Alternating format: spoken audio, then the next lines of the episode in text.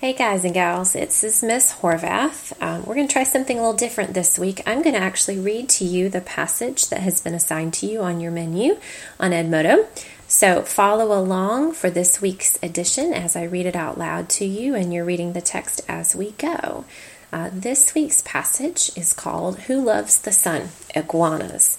Uh, be thinking about um, any pets that you might have. I don't know if any of you own an iguana or know anyone that owns an iguana, um, but interestingly enough, see if you can find some comparisons between iguanas and other living species as I'm reading this article. All right, let's get started. Who loves the sun? Iguanas. When it's sunny out, the temperature is usually warmer. This is because sunlight is warm. When there is a lot of sunlight, we feel warmer, but we're not the only animal that notices when it's sunny out. There is an island in the ocean where a special animal lives. This animal is called an iguana. Iguanas are a kind of lizard. Like a lot of animals, iguanas need sunlight to live. If they don't get enough sunlight, they get too cold. When they get too cold, they can get sick, just like a person can get sick from being too cold. So, an iguana has to always watch for when the sun comes out. Iguanas usually live in caves.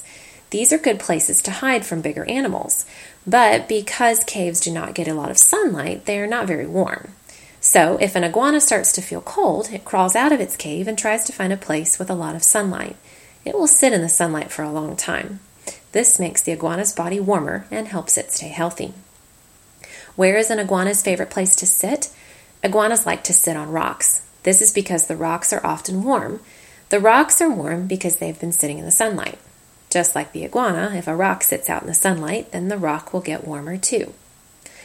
Sunlight can make many things warm. All over the world, wherever the sun is shining, places are being warmed by sunlight. Any surface that gets sunlight is made warmer.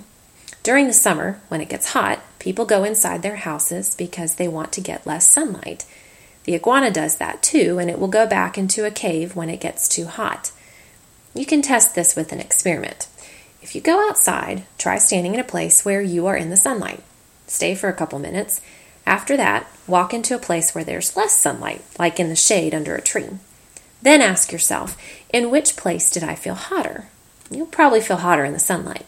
This is because sunlight is warm. When things touch sunlight, they become warmer too. This is how sunlight keeps us warm and healthy.